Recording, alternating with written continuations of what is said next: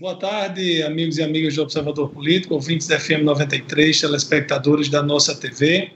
Iniciando mais um programa Observador Político com a notícia ruim de que ontem tivemos mais um grande número de óbitos no Brasil. Em Fortaleza foram mais de 100 óbitos em 24 horas. E eu também vi na Folha uma, uma matéria falando de um levantamento, e aí não é da Secretaria de Saúde do Rio Grande do Norte, não é do PT, não é de nem ninguém que torce contra. É um levantamento da Casa Branca, da sede do governo dos Estados Unidos. O mesmo modelo utilizado lá, que foi o modelo que convenceu o presidente Donald Trump a voltar atrás do que vinha dizendo. Para quem não lembra, Trump começou a dizer que tinha que abrir tudo. Foi quando Bolsonaro também começou a dizer que tinha que abrir tudo. Aliás, que não tinha que fechar nada, porque foi antes mesmo de, de a situação piorar. E aí, quando esse instituto mostrou esses dados ao presidente eh, Donald Trump, é um instituto ligado à Universidade de Washington, ele eh, voltou atrás e determinou as medidas de fechamento, determinou aqueles, aquelas medidas de isolamento. Esse levantamento é, diz que podem, podem, se nada for feito, se continuar como está, podem ter morrido 88 mil pessoas no Brasil até o dia 4 de agosto. É o dia 4 de agosto. As projeções, projeções do Instituto de Métrica da Universidade de Washington diz que o pico de mortes no Brasil deve acontecer no começo de julho, julho, do mês 7. No dia 1 a projeção é que nós tenhamos 1.024 óbitos a cada 24 horas. Assim, a projeção total né, é, tem uma variação grande que pode ficar a morte diária entre 182 e 2.613, mas lembrando que só ontem né, nós registramos 749 mortes, a gente já tem mais de 13 mil óbitos no Brasil, nós já, já ultrapassamos a França em número total de contaminados, já somos o sexto país em número de contaminados e também somos o sexto país em número de óbitos a esse estudo da Casa Branca, do governo americano, mostra que o número de mortes no Brasil, é, em junho, estará na casa dos 27 mil, e um mês depois o patamar deve ir para 57 mil, ou seja, em julho. E aí, o que esse modelo utilizado ganhou notoriedade lá no finalzinho de março, quando Donald Trump fez o primeiro discurso sombrio dizendo o que estava por vir e por isso adotou naquele momento as medidas de restrição. Resultado, já era tarde e as projeções do Instituto de Métrica se confirmaram. É lamentável a gente dizer isso, é, a gente vê o ministro da Saúde sendo é, escanteado, o novo ministro, já não é o antigo ministro, e o, a população fica perdida, não sabe se segue a orientação de prefeito, de governador, de presidente, de Ministério da Saúde. O que a gente vê em todos os países é uma unidade é, para combater o coronavírus. Aqui a gente vê uma queda de braço, um cabo de aço para ver quem tem razão. É, esses dias eu vi uma pessoa dizendo: vocês, vocês não estão entendendo é nada. O mito é um cabra muito inteligente, ele está jogando o povo contra os governadores eu juro que eu fiquei sem acreditar que eu estava lendo aquilo, porque o que eu espero agora não é ninguém jogando ninguém contra alguém, não. O que eu espero agora é ver o país unido para tentar vencer com o menor dano possível o coronavírus. Boa tarde, amigos e amigas da 93, telespectadores da nossa TV. São números aterrorizantes divulgados aí agora por Laíri Neto na abertura do programa. E, enquanto isso, o Sindicato da Saúde, o Cid Saúde, botou nas ruas os funcionários com cartazes pedindo o lockdown para salvar vidas. Dentro desse bojo de mortes, de doenças, de pandemia de coronavírus, é hoje, além da doença em si, claro, o epicentro das discussões, o bate-boca, a conversa que vai desde o cidadão comum, as redes sociais, até os políticos lá de cima, lá de Brasília e por aí, vai. Lockdown para salvar vidas, isolamento total. O, no Rio Grande do Norte e também, claro, Rio Grande do Norte e vamos falar especificamente aqui em Mossoró. A prefeita Rosalba Ciarline, que seja do meu conhecimento, não se pronunciou ainda oficialmente. É, vai haver lockdown? Vai haver isolamento total? Não. Ela não falou ainda a este respeito. Essa que é a verdade. Mas já há sindicatos, existem facções, existem pessoas querendo já sexta-feira. Olha, tudo isso é preciso fazer com calma e com a experiência. Nós temos uma prefeita, sim, com experiência é, a respeito de administrar. Eu estou recebendo, no momento em que eu estou falando, uma postagem de um amigo que pediu para não se identificar. Ele é médico, ele conhece do ramo e fala sobre a questão de receber ou não pessoas de outras cidades aqui em Mossoró. Ele diz: ah, é preciso, a prefeitura tem que receber a saúde pública, Mossoró tem que receber a saúde municipal pois a saúde é plena e a prefeitura recebe recursos para atender a todos, além de ser um gesto de caridade e de humanidade. Eu confesso que eu não sei se é, o recurso é para atender a todos, é para atender ao município. É o que eu tenho conhecimento. Agora, o gesto de carinho, o gesto humanitário, o gesto de caridade, é claro que vem logo à frente é, apesar de todos os problemas, do, de um grande problema que possa causar na saúde, no caso específico aqui de Mossoró, é, um, total parar a saúde fica e acima de tudo. Se parar a saúde, que já está debilitada, vem a questão das mortes, dos óbitos, das pessoas falecendo por um inimigo oculto, por um inimigo que não se vê e que vai devastando a humanidade no mundo inteiro. É toda uma discussão. Só pedimos aqui, mais uma vez, só pedimos aqui, repito mais uma vez, que a discussão seja levada para o lado da saúde, das vidas em primeiro lugar, nunca jamais pelo lado da política, do palanque, da campanha que virá por aí pelo amor de Deus, é um pedido que o povo faz, principalmente a toda a classe política de plantão. César, boa tarde. Boa tarde, Edmundo. Boa tarde, Laide Neto, amigos do Observador Político. E dentro dessa questão, e a gente cita que o vírus é, foi politizado no Brasil, a gente tem a crise política lá em Brasília. E é, das duas bases de sustentação dessa crise política do momento, o presidente Jair Bolsonaro se livrou da primeira. Ele foi, é, ele não foi infectado é, pela Covid-19, conforme três exames entregues ao Supremo Tribunal Federal e exibidos pelo ministro Ricardo Lewandowski. Bolsonaro sai fortalecido desse episódio.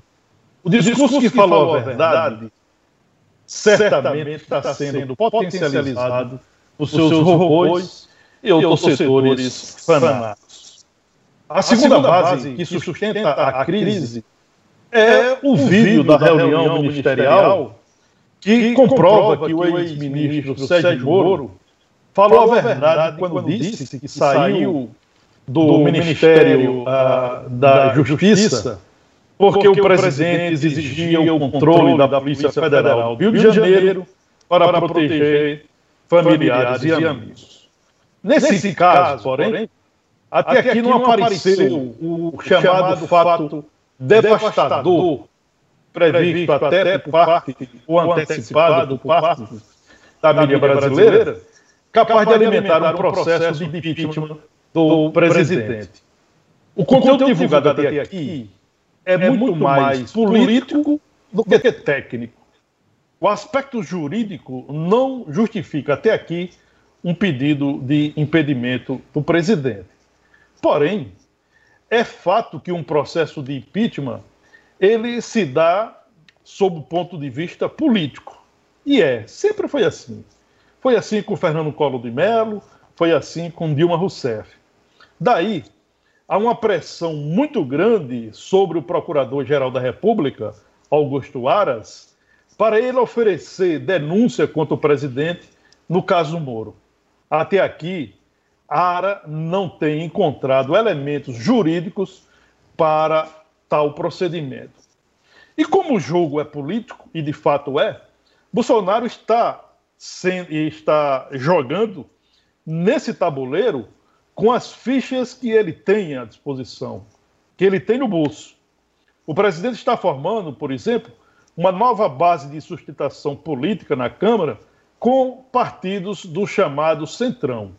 O presidente já ofereceu cargos, já distribuiu algumas pastas e vai continuar fazendo isso até consolidar é, essa nova base de sustentação política. É algo em andamento, diga-se. Agora, hoje ele teria força suficiente para impedir os 342 votos necessários para a Câmara aceitar um pedido de impeachment. O fato é que, momentaneamente, o cenário bafeja a favor do presidente. Na guerra midiática, na guerra de narrativas, o que temos hoje, que temos hoje no país, ele consegue sobreviver. Mas estamos falando de Bolsonaro, um político que não gosta de conforto, que faz um governo movido à crise e que daqui a pouco estará envolvido em nova polêmica.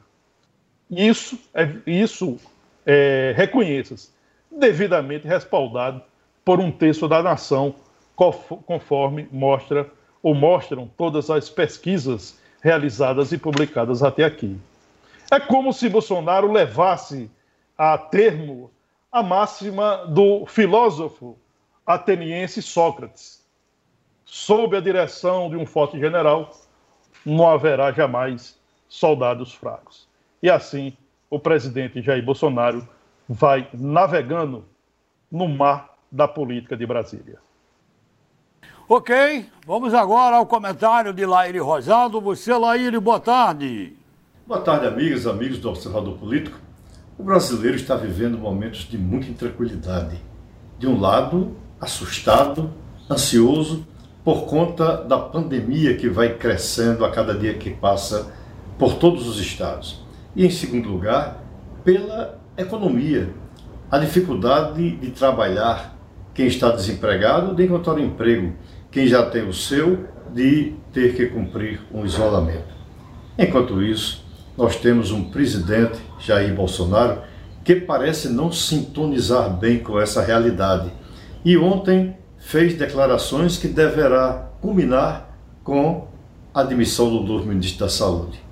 O ministro da Saúde fez um depoimento de uma declaração de que um medicamento, a hidroxidoleína, não era indicada para o tratamento do coronavírus. E também que era necessário fazer o isolamento em alguns locais, em alguns estados, e que também essa era uma determinação dos governadores e não do governo federal. Ao ouvir a entrevista do seu ministro da Saúde, Nelson Taik, o presidente Bolsonaro disse logo que ele poderia entender de medicina, mas quem queria do Brasil era ele, o presidente, e queria que se usasse a hidroxidoleína. E que ministro dele é para obedecer o seu pensamento, para fazer aquilo que ele diz e aquilo que ele quer. E também não precisa de isolamento. São duas palavras, são duas afirmativas que colocaram o ministro Nelson Taik numa situação muito delicada. A primeira medida do ministro foi cancelar aquela entrevista coletiva que tem todas, a, todas as tardes. O brasileiro ontem ficou sem saber aquela rotina, ou através daquela rotina, o número de casos contaminados, de óbitos e as medidas determinadas pelo governo federal. Na minha opinião, o ministro da Saúde vai entregar o carro. Não é possível que uma pessoa que tenha a seriedade que ele possui, que tenha o gabarito que ele adquiriu ao longo de muitos anos, se submeta a determinações dessa natureza. O ministro da Saúde pode entender de saúde, mas quem entende de política sou eu, disse Bolsonaro, e ministro meu tem que cumprir aquilo que eu determino. Não é por aí. Muito obrigado a todos pela audiência de hoje, um abraço e até amanhã. Bom, ainda gostei tá do formato da tela, viu? Estava minimizado aqui, aí cortou, mas agora já está parecido com a CNN, né? Negócio alinhado. Bom, sobre, sobre esse assunto aí da, da, do ministro Tais, ele cancelou uma coletiva que estava marcada isso depois de, na segunda-feira, ele passar por aquele constrangimento horrível. Aquilo foi um grande constrangimento quando ele foi informado por um jornalista na hora que ele concedia uma, é, uma, uma entrevista de que o de que o presidente havia incluído academias, salões, barbearias no rol de serviços essenciais. E também a discordância dele com o uso da cloroquina com o presidente sobre o uso da cloroquina também pode ter influenciado. Eu já havia falado aqui na terça-feira, os robôs que fazem aquela, aquele serviço sujo de espalhar fake news, de ficar postando hashtags para ficar como assunto mais comentado, para atacar, para destruir reputações que usam na internet, que nós sabemos quem usa muito fortemente, segundo a investigação da própria Polícia Federal, aponta para um dos filhos do presidente. Então, é, é realmente provável que o ministro passe muito pouco tempo lá pela esplanada dos ministérios. Só que nós comentamos aqui. Contextualizar um pouco uh, uh, alguns e acrescentar alguns dados em relação a essa questão. Uh, a coletiva de ontem, né, do ministro com os técnicos, é, a coletiva ela é feita diariamente, ela se deu não por conta dessa declaração do presidente. Na realidade, ela se deu o seguinte: a, a coletiva de ontem seria para apresentar o novo plano de contenção a coronavírus, um plano que reúne governo federal, Ministério da Saúde, secretarias é, de saúde dos estados e dos municípios. Por que, que o ministro não deu a coletiva? Porque os estados discordaram de alguns pontos desse plano de contenção. Daí se retomou uh, o debate, a discussão entre o Ministério da Saúde e os secretários estaduais de saúde para que possa ser anunciado um plano em conjunto do governo federal com estados e municípios. Essa foi a razão pela qual não ocorreu a reunião a coletiva de ontem. Ontem o ministro Nelson Tais apresentaria esse plano. Como houve acordo, o plano não foi oficializado, não foi fechado e o debate, a discussão em torno desse plano foi retomada. Essa é, foi a razão pela qual o ministro não deu a entrevista coletiva. Olha, eu volto aqui àquele assunto inicial do lockdown com mais detalhes. É que o Sindicato dos Trabalhadores em Saúde, depois de pedir na Justiça é, que haja o fechamento total no Rio Grande do Norte e também em Mossoró, ele alega, se alega o seguinte: a quarentena, que não é total, alega o sindicato, não há álcool em gel e máscaras para toda a população e também pela falta de condições do sistema de saúde para suportar a enorme demanda que virá com o pico do contágio devido à falta de leitos, UTIs, equipamentos de segurança, demais insumos. A Prefeitura de Mossoró, a prefeita Rosa Alba Cialine, uh, liberou a seguinte nota. A prefeitura está avaliando a situação da pandemia na cidade, que nós começamos falando aqui, observando, atenção, a evolução dos casos. Por enquanto, não há intenção do fechamento total, Mas as medidas de fechamento do comércio e serviços estão mantidas. Todas as decisões são avaliadas pelo Comitê de Enfrentamento à Covid, formado por membros das secretarias de Saúde, Desenvolvimento Social, Segurança, Educação e Gabinete Civil e a própria prefeita Rosalba Ciarlino. Lair Neto, você, é, como secretário, é, você faz parte, inclusive, desse comitê. Você poderia falar a respeito, né? Hum, não, na verdade, eu não faço parte do comitê. Ah, não? É, alguns secretários, depende, é, alguns secretários que não estão lá no decreto como membros também participam, são chamados. Então, eu não participei de absolutamente todas as reuniões. É, mas é realmente isso, Edmundo. Quando a prefeita é, resolveu publicar o decreto autorizando a reabertura de alguns segmentos, e aí na, na, naquela semana eu já havia, inclusive aqui no programa, no Observador Político, defendido essa posição, foi exatamente neste sentido. Abre-se e você vai monitorando. Né? Você não pode abrir tudo.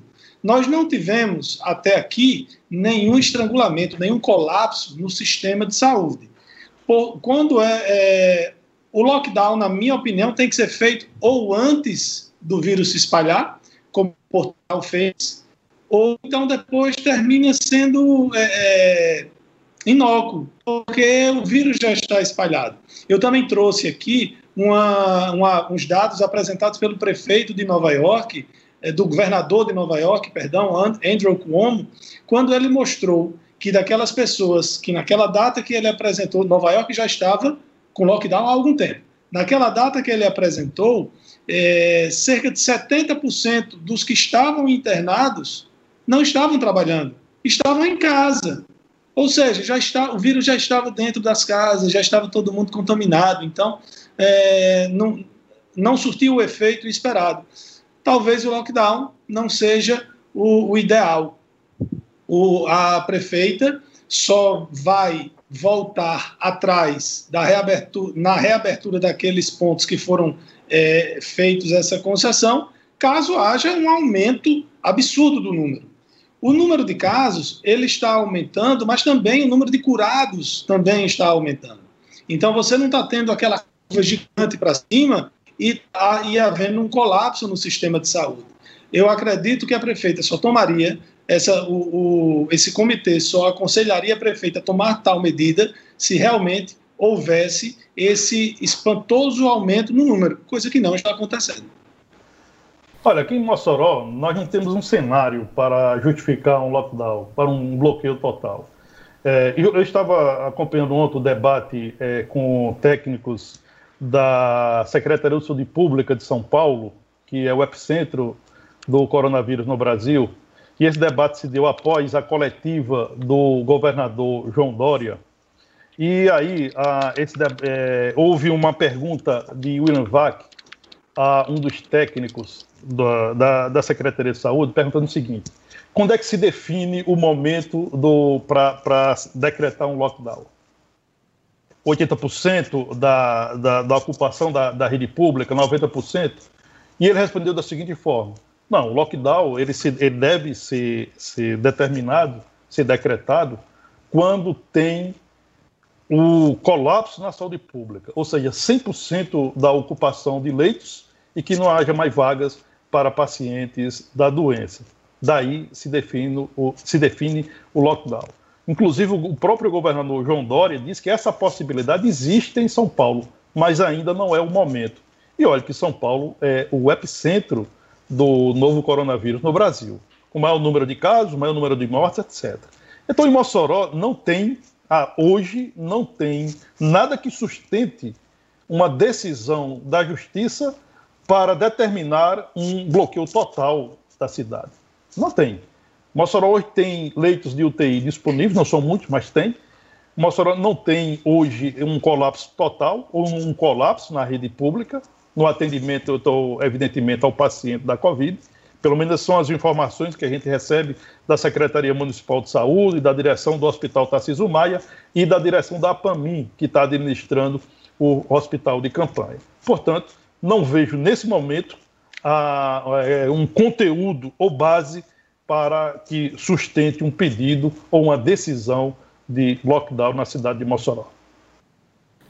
Olha, eu quero mandar um abraço aqui é, para o pessoal. Calma, gente, eu falei que aqui o atendimento é por ordem de chegada, igual ao consultório médico. É tem tanta postagem, o programa hoje está disparado, eu estou registrando. Mas eu quero aqui registrar, mandar um abraço para a dona Maria da Conceição de Castro, 84 anos, é a mãe de Albeci Castro. Ela está curada do coronavírus, foi entre essas pessoas que foram curadas e que estão dando exemplo. 84 anos, parabéns à senhora. É, estar bem hoje, a gente fica aqui. Muito agradecido. Zeneide mandou um monte de fotos aqui, adoramos você. Francisco Isnal, bairro Barrocas, também está ligado com a gente. Um abraço muito grande. Eu estou mandando aí uh, também uh, o que está chegando para vocês aí. Vão dando uma olhada até para dividir comigo, porque hoje está batendo recorde aqui em mensagens. Eu falei lá no começo do programa que nós, uh, que o Brasil havia subido no ranking, no triste ranking, com maior número de casos. Né? Nós ultrapassamos a França, o Brasil tem agora 192 mil casos confirmados e tem uma, alguns números que a gente precisa analisar. Por exemplo, o, a Itália, que tem 222 mil casos, o Brasil tem 192, porém a Itália tem a população menor. Então lá tem 514 mortes para cada grupo de um milhão de habitantes. O Brasil tem 62 mortes para cada grupo de um milhão de habitantes. Ou seja, proporcionalmente, na Itália está quase 10 vezes mais. A Itália está aí um mês e meio na nossa frente né, com a pandemia. É, lá começou mais ou menos a ficar feio um mês e meio antes. Mas tem uma coisa que me chama bastante a atenção. Entre os 10 países com maior número de casos, o Brasil está longe, mas, gente, muito longe dos demais no número de testes realizados. Para vocês terem ideia, nos Estados Unidos, lá tem, e eu estou falando proporcionalmente, para cada grupo de um milhão de habitantes, nos Estados Unidos tem 31 mil testes. Na Espanha, para cada grupo de um milhão, tem 53 mil testes. 53. Na Itália, para cada grupo de um milhão, tem 45 mil testes. Sabe quantos testes tem no Brasil para cada grupo de um milhão? 3.500. Ou seja, o Brasil tem 10 vezes menos do que o Reino Unido, tem 15 vezes menos do que a Espanha, por que a gente não está testando tanto, gente? Se a gente tivesse mais testes, não tenho dúvidas de que a gente poderia enfrentar de uma forma mais adequada e mais eficaz esse vírus. É, o fato é que, no número de mortes, nós continuamos ocupando o triste sexto lugar, né, mas nós estamos distantes ainda da França, que é o país que está à nossa frente. A França tem 27 mil óbitos, o Brasil tem 13.276. Ok? Olha. É, Bom, se você estiver. Não tem assunto. Tem um assunto aqui para levar o programa. Olha, eu estou falando aqui que não falta assunto aqui. Não falta assunto, não. É porque a gente, de repente. Bom, então vamos lá. Vamos Edmundo, lá. Você, essa semana, falou, é, um ouvinte, uma, uma pessoa mandou aí uma mensagem falando da denúncia a respeito do valor pago pela Prefeitura de Fortaleza com relação aos respiradores. E na mensagem que a pessoa mandou para você, dizia que o governo federal tinha comprado o respirador por 27 mil reais. Na verdade, a denúncia do deputado Capitão Wagner, que é candidato a prefeito lá de Fortaleza contra o atual prefeito, é, diz que o preço unitário pago pelo governo federal foi de 57 mil reais e que o, a prefeitura de Fortaleza pagou 234 mil reais. É cinco vezes mais, quase cinco vezes mais. É muito mais alto. O, apesar disso, não, não, não existe nenhuma ação de investigação contra a Prefeitura de Fortaleza com relação à ilegalidade. O prefeito, inclusive, é, publicou uma nota, a versão dela, dizendo que a empresa, que tem sede em Barueri, São Paulo, apresentou proposta mais vantajosa, levando-se em consideração o prazo de entrega e o valor monetário. É uma, é uma situação que precisa, os órgãos competentes precisam fiscalizar para esclarecer. Foi mais caro porque o mundo inteiro comprou respirador e aí diminuiu a quantidade de, de oferta ao mercado e o preço subiu, ou foi mais caro porque foi superfaturado? Precisa se investigar, sem dúvida alguma. Olha, o, ontem a gente trouxe a notícia aqui de forma é, preocupada com um processo de eleição é, por via internet na Universidade, na Universidade Federal Rural do Semiárido, a é, que o reitor convocou o CONSUNE, né, que é o Conselho Universitário, e a gente disse aqui, trouxe a denúncia do reitor Jorge João Barbosa, de que estava sendo atropelada a legislação interna, ou seja, o regimento da universidade também estava atropelando a medida provisória que estabeleceu novos critérios para a escolha é, de reitores de universidades federais e de institutos técnicos federais. Pois bem, o procurador federal da UFES, é, Márcio Ribeiro, assinou o seu parecer em relação a esse processo de consulta acadêmica para escolher a lista tríplice é, que será encaminhada à presidente da República. E o parecer ele é muito claro. Ele é contra a realização de eleição via online. Porque, no seu parecer, ele mostra que a, o Consune, ao definir um calendário eleitoral, não respeita o regimento interno. Né? Por exemplo, as eleições devem ser chamadas com 90 dias de antecedência, agora está sendo chamado com 30. Ah, o período de campanha eleitoral praticamente não existe porque estamos vivendo no isolamento social. Então, o procurador emitiu um parecer contrário e ele escreveu é, na sua decisão final que não há dúvida de que a participação política de estudantes, servidores técnica, técnicos administrativos e docentes resta prejudicada. O dilema não decorre de aspectos técnicos operacionais, pois a votação eletrônica pode ser facilmente empreendida. Todavia, no momento em que a UFESA, mesmo com a portaria do MEC, a, que é a, a 343-2020, encontra que sugere é, processos digitais, encontra dificuldade para seguir com as suas aulas nos cursos de graduação, qual o sentido de empreender a relação, a realização de um processo eleitoral de escolha do dirigente máximo da instituição. Não há, não é minimamente razoável, porque não há, porque há, não apenas do ponto de vista da gestão administrativa, mas da comunidade acadêmica, mas como a realidade implacável que subjuga toda a sociedade. Ele falando exatamente do isolamento social. Vale aqui a gente ressaltar que o parecer do, da Procuradoria Federal não tem poder de decisão. Quem decide é a administração. Agora, com parecer é, assinado é, pelo procurador Márcio Ribeiro, eu não creio que o reitor José de Arimatea Matos vá seguir em frente com essa decisão, é, porque fatalmente o Ministério da Educação não vai reconhecer uma eleição que está totalmente, completamente prejudicada e contaminada pelo momento que vive o país, né? que é o momento de pandemia do novo coronavírus. É um momento de tanta dificuldade e outra notícia que é de se espantar. O governo federal já liberou 150, 190 milhões de reais desde o ano passado para a conclusão da barragem de Oiticica.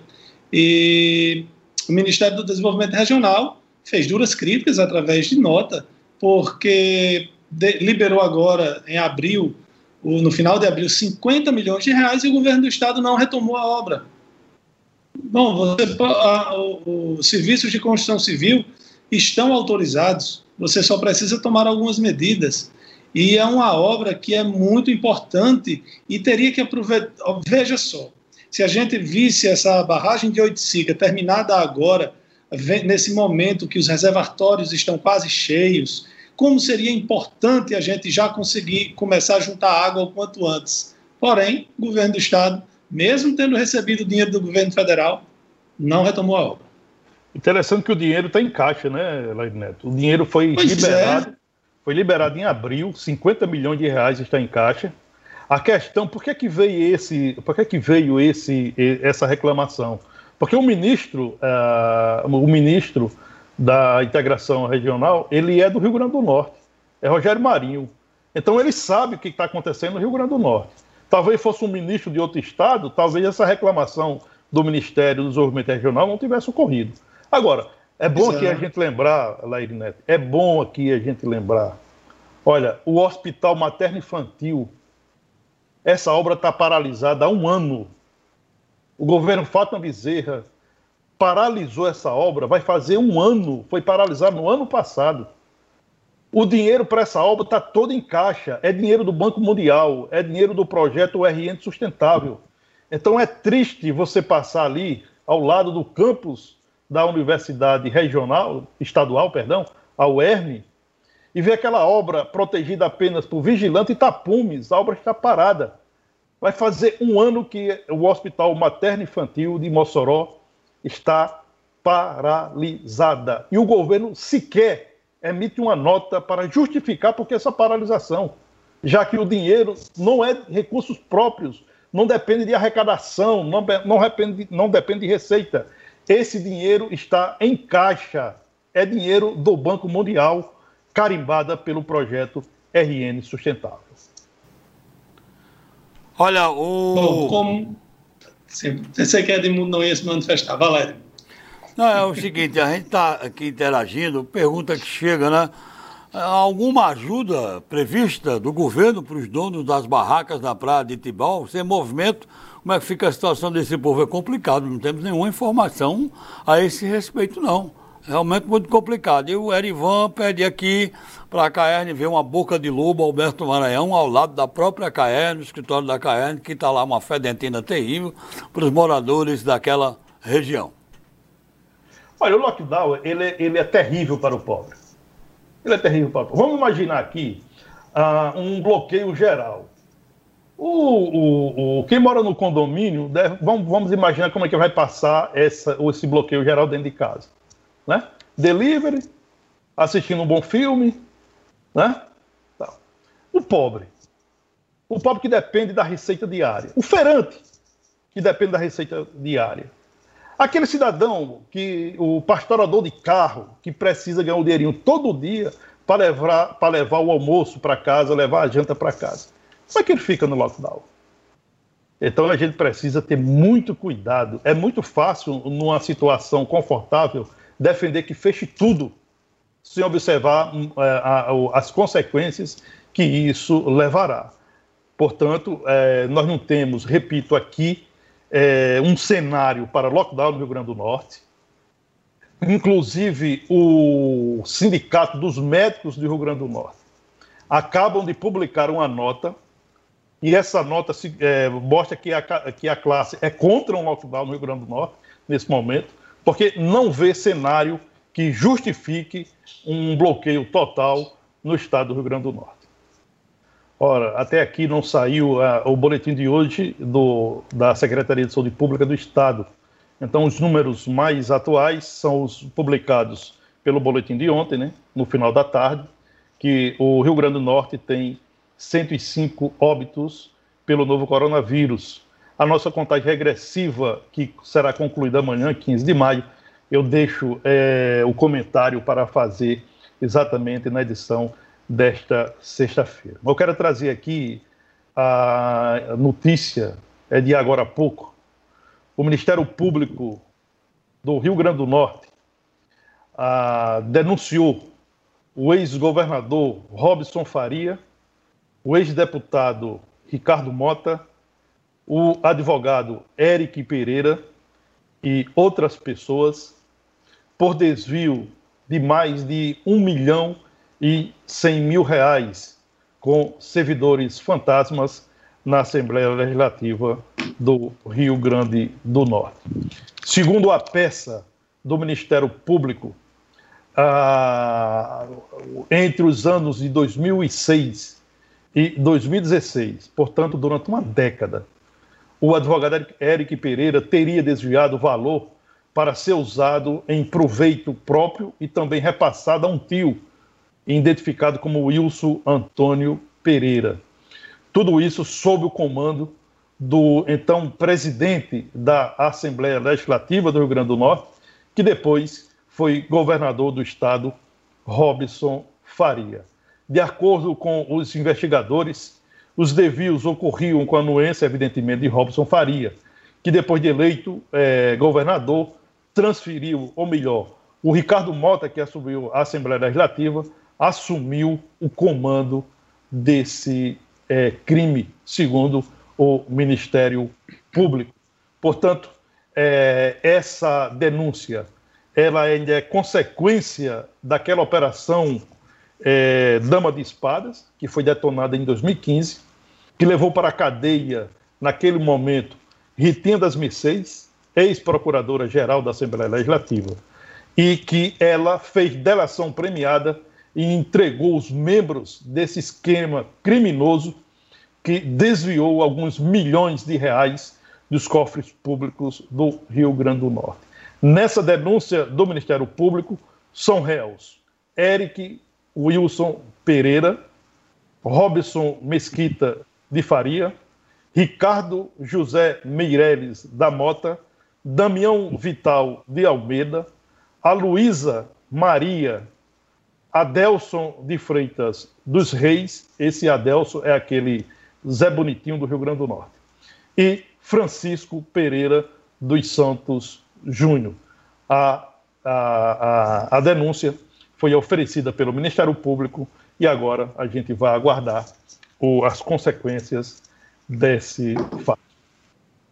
Bom, queria trazer aqui as participações pelo Facebook, tem várias aqui.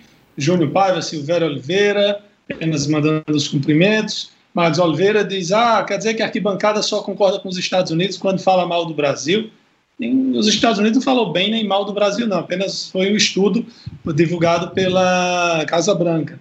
Luciana Alves, Jackson Pereira Júnior, meu irmão lá de Fortaleza, do Economic News. É, Marcos, Marcos Oliveira lembra aqui que o resultado de, de, do coronavírus de Bolsonaro deu negativo. Ou seja, era só pirraça mesmo. A Sebastiana diz aqui que o vídeo é um sopro. Gelcione mais uma vez acompanhando lá de Fortaleza, Francimar, Luciana, é, Domingos Olive Peixoto também por aqui. Luciana também acha que o ministro vai sair. Deixa eu ver quem mais. Francisco, Bezerra, Fernandão. Ah, e Fernandão está perguntando aqui o que, é que a gente achou do, do presidente em nome de outras pessoas. É, é, uma notícia que eu vi constava que era o CPF dele, da data de nascimento dele, tudo direitinho dele, era só o nome que ele tinha usado, né? É, tem várias participações aqui, Domingos Peixoto e Marcos Oliveira, não dá para ler todas. É, mandar um abraço também para Francisca Gracineide. É, tal, tal, Roberto Jandir e Osmar Martins. Tá. Bom, está falando aqui de que a situação não chegue mais delicada. Rita Silva, enfim, várias participações aqui. Obrigado a turma que nos acompanha aí pelo Facebook. César, uma pergunta aqui para você. É... O assunto, claro que a, a pauta maior é o coronavírus, é a pandemia. Hum. Mas tem uma pergunta aqui para você é, do professor Alberto. Ele pergunta se é verdade mesmo que o Enem foi cancelado? Ou pode não, ser? o, não. o que há de concreto é, hoje, numa, numa, nas, redes, nas suas redes sociais, o ministro da Educação, Abraham Weintraub, é, admitiu pela primeira vez que o Enem 2020 é, poderá ser adiado. Mas, porém, ele continua com a ideia de que o Enem será realizado dentro das datas já estabelecidas. Ou seja, as provas no dia 1 e 8 de novembro, provas presenciais, e as provas é, não presenciais, que esse ano é a novidade, né? São a novidade desse Enem, as provas não presenciais, nos dois domingos seguintes a essa prova é, presencial. Portanto, ele diz, ele admite que pode não uh, pode, poderá ser adiado de acordo com a pandemia do novo coronavírus. Outra, o, o presidente Jair Bolsonaro também já havia dito algo parecido, que poderia sim é, sofrer um adiamento ao exame desse ano, mas de forma muito superficial. E o fato é que não tem nenhuma decisão nesse sentido. O que existe de fato é que mais de 3 milhões e 200 mil estudantes já fizeram a sua inscrição via online para o Enem 2020. As inscrições é, estão abertas e o candidato pode fazer através da página no INEP e no Ministério da Educação. Bom, ontem o presidente Jair Bolsonaro, na verdade ele até publicou no Twitter dele, dizendo o seguinte: se quiserem divulgar o trecho da, da gravação no que se refere à investigação, pode divulgar, não me incomoda. Eu não sei porque que ele não manda divulgar tudo.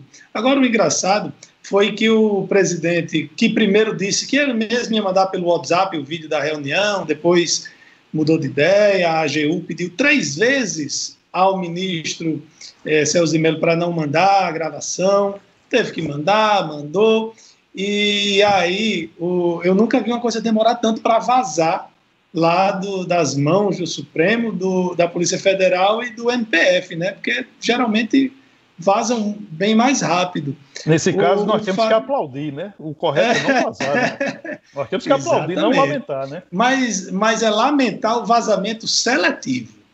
Né? É, Algumas coisas é vazam, é, outras não. Não deveria vazar nada. Não deveria vazar nada. Mas, Ari, é. deixa eu só fazer. E aí, não, mas só não, concluir aqui.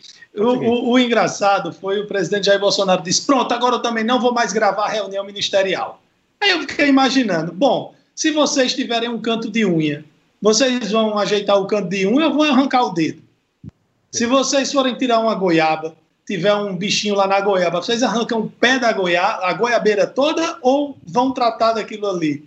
Né? O, a, a, preocupação é porque teve ministro chamando, é, é, ministro de Estado, chamando membros do STF de coisas que eu não vou dizer aqui, porque tem crianças, tem jovens, tem pessoas que estão almoçando.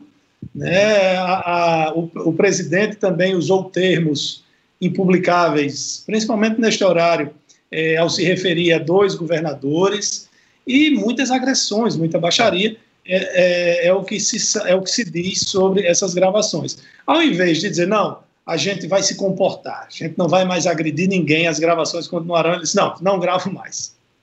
É, olha, na realidade, o presidente disse o seguinte: a partir de hoje não tem mais reunião ministerial.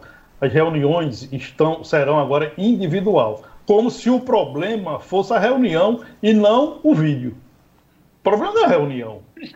O problema é o vídeo. Aí ele disse que não ia fazer mais reunião ministerial. Reunião a partir de agora é individual. Ele com o ministro de tal parte e tal parte. Em relação ao vídeo, eu concordo na questão de liberar apenas o que está, é, o que faz parte dessa peça de investigação, que é exatamente ah, algo ligado com o que disse Sérgio Moro. Por quê? Porque nessa reunião se discutiu muita questão de país de segurança de país, de questão é, comercial com outros países, e são reuniões secretas que não pode chegar ao conhecimento público. Nesse Mas caso, essa não tem esse conteúdo, não, né? Tem, tem. A fita completa tem. Foi uma reunião ministerial. É, Bom, então eu concordo que, que libere, eu concordo que libere a, as falas toda relacionada a esse suposto crime de interferência a, na Polícia Federal. Em relação a outro conteúdo. Inclusive, Inclusive, César, a defesa do ex-ministro Sérgio Moro diz lá, no, porque pede para divulgar o vídeo todo e diz: não há nada que, que comprometa comercialmente, relações internacionais, nada. Né? Mas eu não vi o vídeo, então. Bom, mas o fato é, se é, se é uma questão para cuidar da denúncia de Sérgio Moro, o que nos interessa é o conteúdo do que foi dito, o presidente querendo mexer na Polícia Federal, querendo mexer na ABIN, querendo mexer. Bom, nós temos que nos ater a isso. Eu acho que esse é o conteúdo é, importante. Nada me interessa, eu não vou mentir que eu estou é, interessado em bom. ver o vídeo todo. Ah, com relação, muita gente perguntando aqui sobre, inclusive médicos, né? sobre a questão da posição dos médicos sobre o lockdown. César já falou aí, e tem a confirmação, tem a confirmação agora de que os médicos, realmente o sindicato dos médicos é contra o lockdown. Os médicos são Exatamente. a favor de prevenção. Contra o Eu coloquei aí no grupo agora, é, eu vi, tá, a nota dos médicos está publicada no perfil deles, né, do Instagram. É. Porque é uma coisa interessante, as pessoas estão radicalizando demais. Quando diz sou contra o lockdown, as pessoas acham que, você, que, que eu estou sendo a favor da liberação. Não, isolamento social é uma coisa, lockdown é uma coisa mais, mais, mais grave. Né? Aí, só que as pessoas saem de 8 para 800. Né? Você tem que ser a favor do lockdown, porque se você não for, você está a favor do vírus. E não é por aí. É, pois é. é. Aqui mais algumas participações. Irã está assistindo a gente lá de Campo Grande. Irã Mototáxi, valeu, Irã. Manda um abraço também para William do Fio, que é pintor e toda a turma que trabalha com ele lá no, no Alphaville. É, Fernanda Rodrigues está por aqui. Eu acho que Domingos ele gosta de, de provocar, sabe? É, Domingos de. Slairinha, será que é possível pedir as gravações nas quais presidentes anteriores travavam as falcatruas? Você só vê problema nesse governo? Não, Domingos. Eu vi problemas em vários outros. Eu nem defendo Lula, nem defendo Bolsonaro, nem ataco Lula, nem ataco Bolsonaro. São as notícias, meu querido. A, a reunião foi gravada pelo próprio presidente e, no, por exemplo, nos Estados Unidos, essas reuniões são gravadas. Na época da ditadura militar também eram gravadas, mas passaram muitos anos sob sigilo e até lá nos Estados Unidos eles, eles liberam, depois de décadas da gravação, quando aquele assunto tratado lá atrás já não oferece nenhum risco à segurança nacional, a relações internacionais, esse tipo de coisa. É um fato comum. O, o, o, grande problema do presidente Bolsonaro não é nem a oposição, não. Eu acho que a oposição a Bolsonaro tem uma vida muito facilitada. Se você olhar os problemas que ele enfrentou até hoje, a grande maioria ou foi provocada por ele ou pelos meninos dele. Né? Até pelo pegador. É. É, eu, como eu comentei aqui né, no início, né, ele gosta de uma crise. É um governo é, que gosta Eu achei crise. perfeita a sua colocação. É. Ele, só, ele gosta de governar na crise. Na crise. Olha, o, é, rapidamente, hoje teve mais uma operação no Rio de Janeiro. Né? Policiais federais cumpriram cinco mandados de prisão.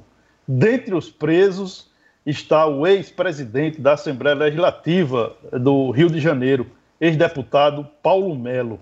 Essa turma aí é, desviou 763 milhões de reais do Fundo Estadual de Saúde do Rio de Janeiro para a gestão das UPAs. E o desvio foi feito através de uma organização social. OS. Grave bem esse nome, porque talvez lá na frente a gente vá repetir bastante. Essa operação de hoje é mais uma, é mais uma etapa da Lava Jato. Ou seja, a Operação Lava Jato não parou com a pandemia. Os policiais federais, a Força Tarefa, continua trabalhando para colocar as mãos em políticos e pessoas corruptas. E César, não foi a única prisão que aconteceu no Rio de Janeiro por causa de corrupção, não. Também houve a prisão do empresário é, Mário Peixoto, que dizem aí é uma informação extraoficial, foi uma das pessoas que ajudou a financiar a campanha do governador Wilson Witzel. É. Ele é muito ligado ao secretário de Desenvolvimento Econômico do Rio de Janeiro, Lucas Tristão. Né? Ele, o empresário foi preso hoje pela manhã. Ele foi preso Já... nessa operação.